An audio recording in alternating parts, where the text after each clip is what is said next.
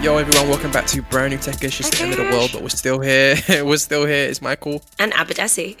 Abadesi, how are you? I think that's the first most important question. Like, how are you at the moment? Are you okay? I'm reporting from my- Like, give it update. I'm reporting from my bunker. I've been in isolation mode for the last. No, I'm joking. I'm all right. I've been trying very hard to stay positive in the climate because Mm. it- towards the end of last week, I I feel like my anxiety was peaking, and I was like, I I'm already overwhelmed with horrible situations that are beyond my control, and now there's a pandemic. I, I I don't know about you, but it just felt that like it just got to the point where humanity's fate was at risk. It feels that way. Some of the shit I'm seeing, it feels that way. I mean, How are you? Are you? I, I'm okay. I'm. I, listen, I've been self isolating for years, bro. Before this internet. that's that's solo founder life. This is just my day so- to day. social distancing has also been my norm in it. People have been doing it to me, but what can I say? No, I'm joking. Um, in all seriousness, I'm alright. I've just been staying at home and just working from home. It's the same old shit for us, really. To be honest, if you we've been working remotely for years. I'm just buying more tinned else- goods. Oh boy, don't even get me started on that. The, the amount of like going into stores and seeing like, I mean, if you noticed actually a few episodes back, I did say that I stocked up. And this was like a few weeks before you started to see it like on the shelves. And I'm not saying this because I'm some genius, because I don't think it was even a, a good thing to do, to be honest. But it does raise the point to me that I feel like those of us that are on Twitter and that are kind of interacting with people that are kind of quote unquote thought leaders and whatnot, I feel like we're living in the future in the sense that I was trying to ring the alarm to my family like a couple of weeks ago and nobody was taking me seriously. I was like, Really? this shit's gonna get yeah. Even my even my homies who are not really on Twitter or really kind of keep in touch in that way, they were like, "You're you're hyping this up." I don't know what you're talking about. They were kind of teasing me. I was like, "I'm telling you, you're gonna see. Looking at these numbers, I don't see how this is gonna go any other way." yeah. Um, but then ironically, now I've had to step away from Twitter because now, yeah, like you said, for anxiety and stuff, it's kind of, it's kind of like, it's almost too much now. Like every single person, every single tweet, COVID, COVID, COVID 19. Oh, like, you know, um, the rates in Italy are decreasing, but they're going up here. And it's like, okay, I got to take a step back now because, um, there's nothing we can do really, literally, apart from stay our asses indoor. At the beginning of the week, I was trying to put a really positive spin on it. I was like, "Ooh, it's a bit like we're going on a camping trip, except we're camping in our own home." I was trying to like think of all the fun things, and I was like, "Oh, all the time I'm going to save commuting or meeting people in real life versus just meeting them virtually. I can throw into all these life admin tasks I've been meaning to do, or all this like DIY stuff." I started out very positive and idyllic, and I think as the working week has progressed, I've realized that a lot of the projects that I work on now have to be adapted completely from like a Mm. virtual only experience. And now I'm like, oh, now I have more work to do. Yeah, basically. Um, obviously, like our thoughts go out to people who you know who have been made unemployed, or you know, at my partner's workplace, like they've had to let people go, for example, and it's just terrible, man. And then there's people also who are working for companies. So I'm gonna sh- uh, shout out Virgin uh, Airlines. They've told their employees that um, they're going to have eight weeks unpaid, basically. So Richard Branson, the billionaire, is not Mm. willing basically to pay the salary of his employees for eight weeks. How do people survive? I mean, you know, the financial advice is always to have, you know, have an emergency fund. But realistically speaking, not everyone's going to do that. Not everyone's going to have the possibility of doing that. Like, what's going to happen to all those people? I, I don't know. I really fear for Like, Here in the UK, we're going to see a, a, huge burden on an already inefficient benefit system that a lot of people Mm-hmm. already feel excluded from. Um, one of my friends volunteers at Crisis, and the stat that they always pull out is that the average person in the UK is three paychecks away from being homeless. Now, Mhm. there have been talks of financial institutions freezing payments uh, on debt, whether that's mortgages, whether that, that's credit cards. I don't know if everyone's doing it. I don't know if this has been legislated and that that's official, but this is a real wake up call for all of us to realize how many of us are economically vulnerable in our society. I'm thinking of people on zero hours contracts. I'm thinking of single parents who rely on nurseries and schools to be open for them to be able to Mhm. do their job and support their household. Um, you know, people who are not being given the option to work remotely, so are literally putting their lives at risk by still commuting in Mhm. and going in to the office. I don't know. I think this has shown the gap between the people that make decisions and policy and the reality of the most vulnerable people that policies are supposed to help. and I also do think it shows the gap between even the tech sector and the rest of the economy because most people in the tech sector that I know are kind of they're kind of fine. Like if you're not, as long as you're not like a contractor or you know, if you work at you know a FANG company like a Facebook or Apple or Google, whatever, you're being looked after. Like I'm hearing now Facebook's giving like, you know, cash bonuses to their employees to make sure they were okay. Um, and most of us are okay with working remotely. It's just the rest of the economy that is like completely and utterly screwed. And I don't know where this is going to end up. I mean, all the restaurants, all the small businesses, all the freelance creatives that I know, like I know so many DJs that are like, well, if there's no events for the next, you know, however many months, like I might have to go back to get a regular job. Like it's, it's, it's done for me now. Like all my career plans are out the window. So it's, it's crazy. I um, think we're also learning how poorly prepared we are.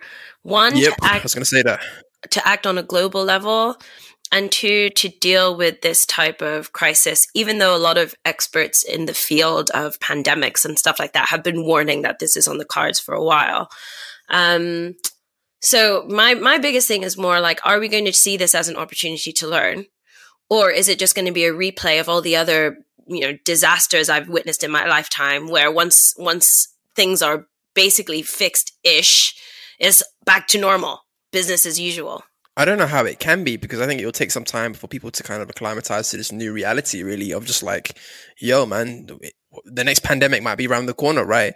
And I mean, yeah, you make a good point in, in, the sense that experts have been warning us for years. In fact, there was even a documentary on Netflix called Pandemic that came out like a week before the kind of um, the coronavirus started kind of bubbling up.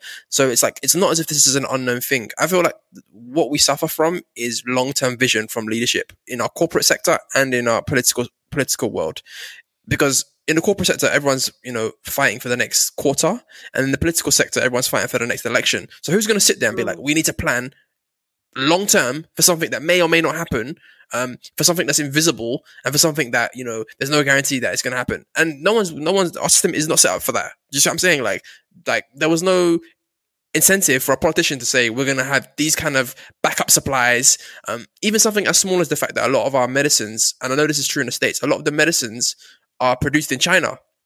A lot of vital life, you know, saving medicines are produced in China. And obviously US and China are not on the best of terms. And it's like, where is the local supply? Like globalization, you know, as great as it is in terms of, you know, um, lifting people out of poverty in, you know, in developing countries, it's also makes our world very fragile in the sense that if these supply chains are com- compromised, we're screwed, right? And that's the type of thinking that hasn't been happening. So one thing I wanted to mention actually now is that the Republicans now in the US are now talking about instituting a form of UBI. So Andrew Yang he lost the um, the primary Democratic primary, but he mm-hmm. might have won the the war because he, essentially now they're instituting his ideas. Rumor has it that it's going to be a thousand dollars a month over the next two to three months. Do you think that's what's needed?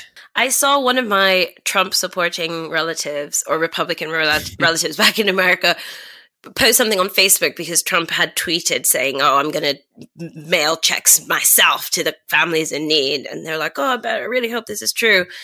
And what I found frustrating about it was that when Andrew Yang was talking about universal um, basic income, many people from the GOP were very quick to just immediately dismiss it. And yep. now the party that they support is suggesting it.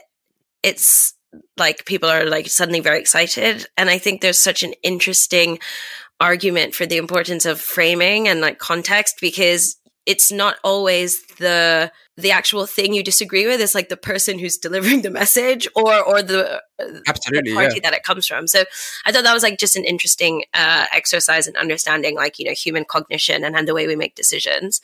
Um do i think it's going to help? Do i think well, I saw this uh, interesting reflection on on Twitter, and um, I, I, shared it with you. And um, oh gosh, am I going to be able to find it now? but it was basically was talking it? about right. how it's not people that are flawed; it's like our systems and our structures. We've talked about this right. a lot on the show. Yeah, yeah. And I think while that might help, what would be even more helpful is sorting out healthcare you know, why did Trump yeah, need to repeal Obamacare? Like, why couldn't they just have gone further down that road of trying to make healthcare more accessible to people, trying to eliminate barriers to accessing healthcare for people, regardless of their background, their job, their socioeconomic class. So, uh, I mean, if, if if they do it as an experiment and there's something positive that comes out of it, you know, maybe they'll continue exploring other more liberal and progressive policies that they've dismissed and see how they could help. Mm-hmm. But I just feel like there there are more impactful ways to help those most in need. I think it's definitely a band aid right now that is necessary. If you've lost your income, then this is going to be very welcomed. Um, I think what you're what you're right though in terms of healthcare, in terms of these kind of systemic issues. What's been interesting is how all these celebrities have been able to get tested. Like Idris Elba's got tested. He's he's um, got the virus. A few basketball players, Tom Hanks, obviously, and I know people on the ground who have basically come into contact with people who have it, um, and they're very likely also have it, and they can't get tested for nothing. It's Oh, literally yeah. like, no, we're not testing you. We're not testing you. Like, there's not there's not enough of resources. But hold on, how are these rich people getting tested? Private so you're right. There's definitely yeah, exactly. I mean, the disparity is disgusting because this disease doesn't care about whether you're rich or poor. Like, it's going to affect all of us regardless. Um, so you're right. There definitely is this kind of systemic things that needs to be fixed. But I think as a band aid measure, this UBI thing is a good idea. Um, and I think the Democrats have been slipping because I think uh, Kamala Harris tweeted, "Oh, we should do five hundred dollar checks." So when the Republicans are, are to the left of you, and you're not the party in power, you, we've got to do better. Because you mentioned how like, oh, the Republicans were downplaying UBI, they were laughing at it, but so were the Democrats. To be honest, Andrew Yang was the only voice in the wilderness talking about UBI. Everyone, even Bernie, all Elizabeth Warren, they were like, no, no, no, this is crazy. This is too far out there. We need to do this. We need to do that. And they might have been right, but the fact is, the whole establishment was like against um, this concept, and now everyone's re- reaching for it. the fact that they're going to send a check as a one-off thing is not UBI though, right? Because UBI is It's actually like UBI, a system in terms of universal basic income. It's a it's the idea of like systemizing the the dispensing of cash to citizens in the country. So, you know, that that's like a, a system and a structure that you would like you would put in place and you go, okay, over the course of a year, two, three years, what will be the impact of this cash injection into each of these households? What will be the impact on their standard of living? What will be the impact on the economy? And what the Republicans, uh, correct me if I'm wrong, what they're suggesting is as a relief measure, they're going to do this as a one off thing. Absolutely, it's not Andrew Yang's policy verbatim. Definitely not. It's a temporary um, thing that they want to institute. Uh, whereas his one was obviously like you know all year round, regardless uh, of whatever political situation. But where I would say that there is a link between his idea and this is that if you know historically, like whenever there's been bailouts, it's always been bailouts for corporations. It's always been bailouts for the banks. It's never been bailouts for the people, right? So his campaign, there's a concept called the Overton window, which is basically what is the acceptable frame of reference to debate. Right, I've got this idea, but it's so radical, no one wants to hear it. But if, Mm. because of Andrew Yang constantly pushing this idea, it's now become normalized. The Overton window has now shifted where UBI is now something that can be discussed in polite company, essentially. Right now, the political elites are like, well, actually, maybe we can look at this. Whereas four or five years ago, what are you talking about? This is communism, right? Um, yes. So I give credit to Yang just based off that because now we have a bailout for the people. Like this is the first time the people are actually getting relief. Like this is the first time where they've been like, actually, let's do bottom up. Let's not worry about top down. Let's not worry. Let's not give the banks a bailout with the idea that they're going to loan out the money to people, which never ever does trickle down, whatever, right? Mm. Um, so I, I give um, imminent credit to Yang and, and all the people that worked in this campaign to kind of push this idea forward and popularize it. Um, uh, and you never know, maybe once this settles down, people might like it and it'll carry on. I feel that there is an opportunity with the pandemic for us, particularly in the view of capitalism as it exists now, for us to instigate a paradigm shift in terms of what we decide to optimize for. And if we think of the gap between the richest and the poorest, we haven't really been optimizing for welfare in general. We've we mm-hmm. we've been focusing on on other more like abstract, quantifiable things in relation to to business and enterprise. And now we see that people are dying. You know, like you said, there the virus shows no discrimination to wealth, race, etc. Everyone's going to get it. Um, and it's creating really interesting conversations about about welfare, about standards of living, about how we want to live and exist as countries, as communities. I feel like we have that opportunity to think about what we want to optimize for, what we want to pressure our government and policymakers into supporting. And I just hope that we don't miss that opportunity to continue having these conversations throughout the rest of this decade. Like this could be an incredible way to start a decade. I mean, obviously my heart goes out to people who've really been affected, but in terms of like the the lifespan of humanity, it could be an incredible start to progress in terms of the frameworks and the mindsets that we use to to run our societies. Yeah, here, here. And I think just finally on it, you know, a thoughts go out to everybody who is affected.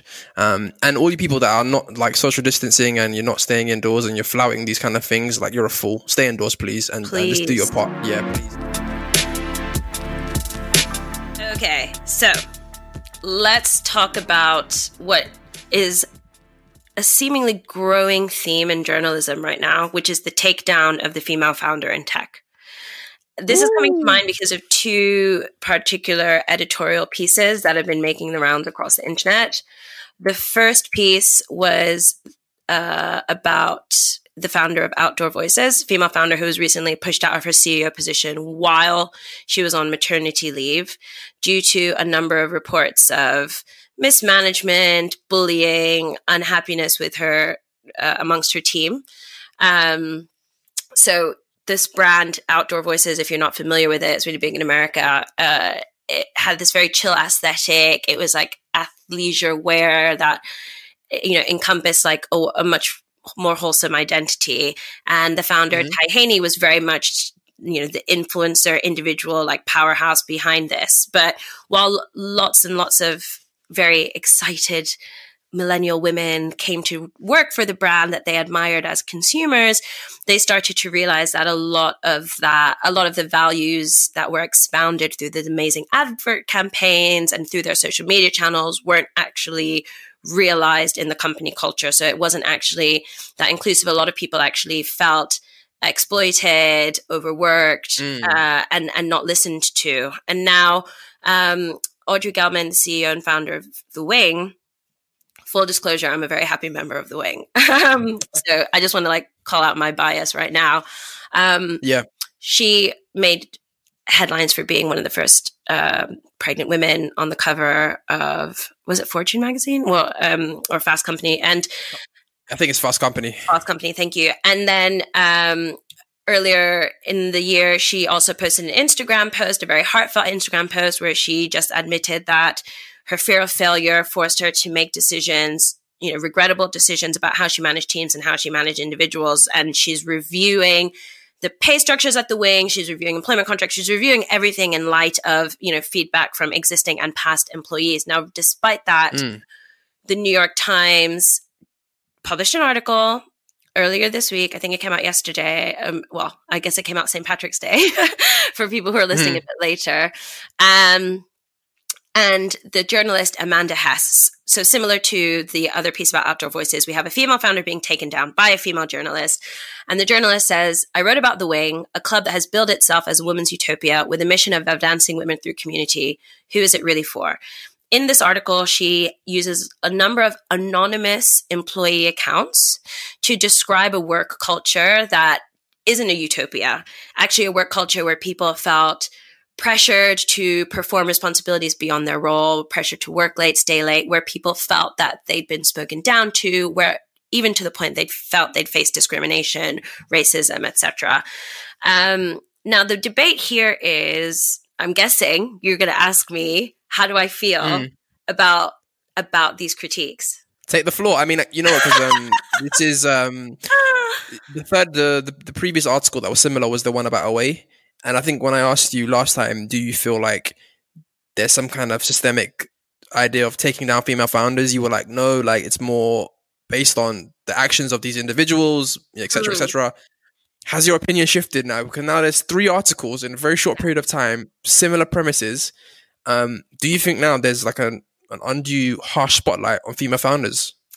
I think the I, I think the examples of Away, the the the story on Away, the story on Outdoor Voices, and the story on the the Wing are not the same level of journalism and reporting. So I don't think it's fair right. to to compare all of them in the same way. And this is actually a really really sound point that Kara Swisher made on the internet yesterday.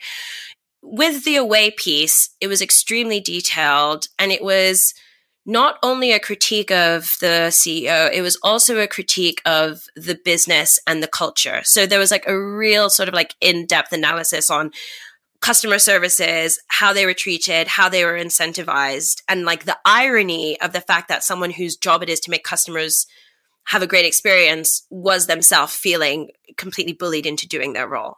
So there was like right. a very, from at least from the position of journalistic integrity, I felt that there was a lot going on there. With the outdoor voices piece and also with the wing piece, I don't want to do a disservice to uh, the journalists. I don't know them personally, but it does feel a bit like editors are like, this stuff is clickbait. This stuff performs Yeah. really well.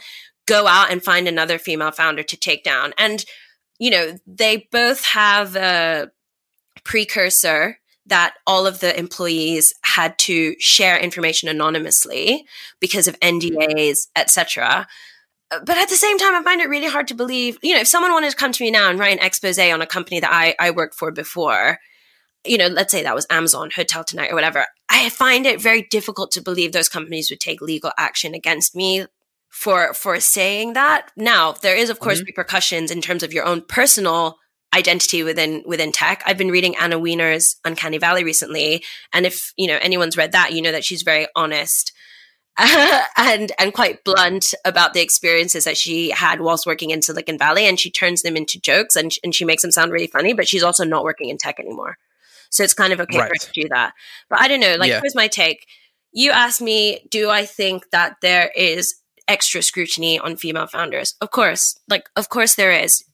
We know that women and men navigate the workplace in different ways. We know that because of patriarchy, women face harsher penalties than men for the same thing. Now, does that mean that every woman in patriarchy should get like a blank slate every time she messes up to like do something or like she she should get more allowances? I'm not necessarily saying that, but what I'm saying is let's think of the cost of all of these mm-hmm. conversations. So one really famous statistic that we always love to tout is the percentage of venture capital funding in the US that goes to female founders and we know that that's hovered around 2% for the last 4 or 5 years.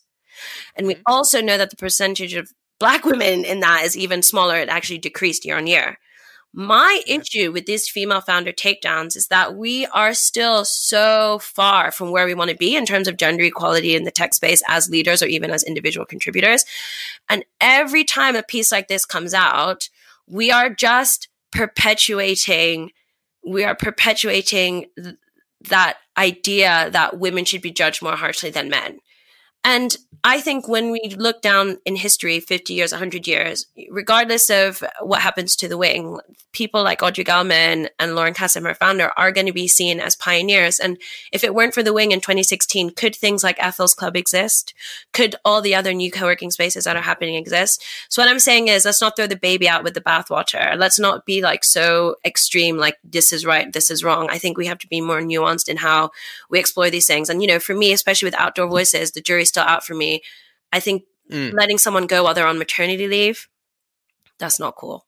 As a society, we have to do better because it's not just about individual Right. actions; it's about their household. Now, I'm not. I know she's probably a more privileged person compared to the average American, but if I knew that someone in my life had been made redundant while they were on maternity leave, I would. I would find that rather unjust.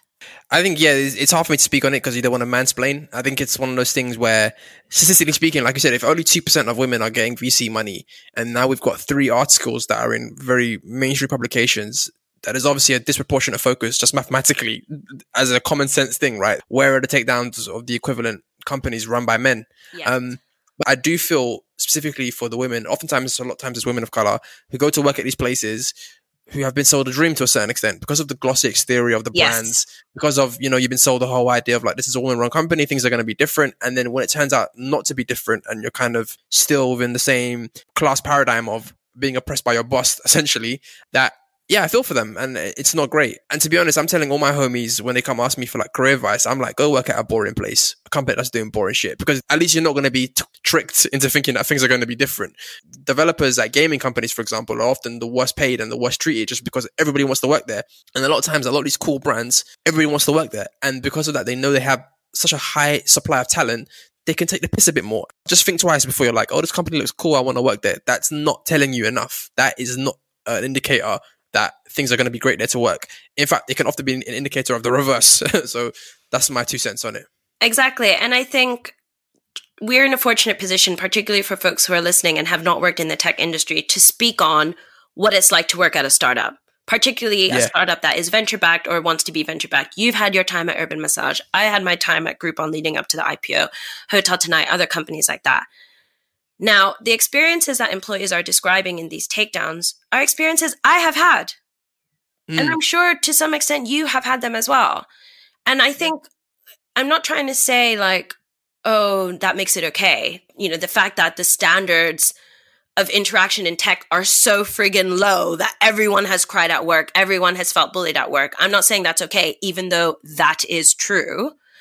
But I am saying that there is a narrative forming that these women leaders are somehow extra vicious to their peers. Mm. And if we mm. if we allow that to be the case, then that is really, really damaging for all of us and kind of setting back progress on the equality front.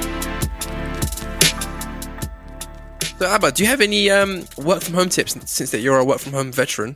I'm what- a work from home veteran. You're a work from home veteran. Yeah. So, for all our yeah. techish homies that find themselves working from home for the first time, I got a few tips for you. I got a few tips for you.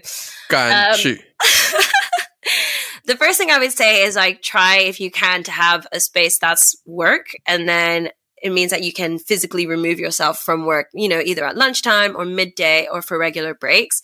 And breaks are so important. Like make a break that is not related to your computer. Like don't watch YouTube video or whatever. Like have a break that involves yeah. you getting up, going outside, going for a walk, practice social distancing, or it might just be a case of moving to a different room, picking up your book or your Kindle and having a read of that. But yeah, that would definitely be like one of my top tips, like create space and create different spaces for work and play. And the other thing I would say is like, even though it's so fun, like the first few days, the novelty of working from home, you're like, oh, I could just roll out of bed, stay mm-hmm. in my mm-hmm. PJs. Don't do that because psychologically yeah. it's not good for you. Like change into your workout clothes, then, you know, do your work, go out for a walk, go for a run, whatever, come back, shower, like be a person, like a real adult person doing stuff, even though you don't have to be outside. What about you? What are your tips? You're the work from home. so my guru. tips my tips are ha- so this is probably more applicable to dudes maybe but i would say have a like a smart shirt that you have that's casual that you can just button up quickly and then like so when you have a like a call and you need to be on call you can just put that on quickly and then your bottom half you can wear whatever the hell you want. No one's going to care or look in it. That's the honest to god truth. I do that a lot. I've closed a lot of business deals wearing tracksuit bottoms on the bottom half real cash in my flip-flops. But the top half i've got a shirt got my glasses on look presentable and that's a little hack. so there we go. Great. I love that. that's a little hack. Just have your little shirt on standby, ready to go, and that's it. Yo, everyone, that's been brand new techish. Um, hopefully, we've given you some entertainment value during these crazy times and we haven't scared you too much. Um, hit us up on hashtag techish. Let us know what you think. Um, and obviously, during this Always love to hear from you. And obviously, during these trying times, if you can, support us on patreon.com slash techish if you want to get more of your favorite podcast. Um, and we'll catch you next week. Everybody stay safe. Social, Social distancing. distancing. Social distancing. Isolation.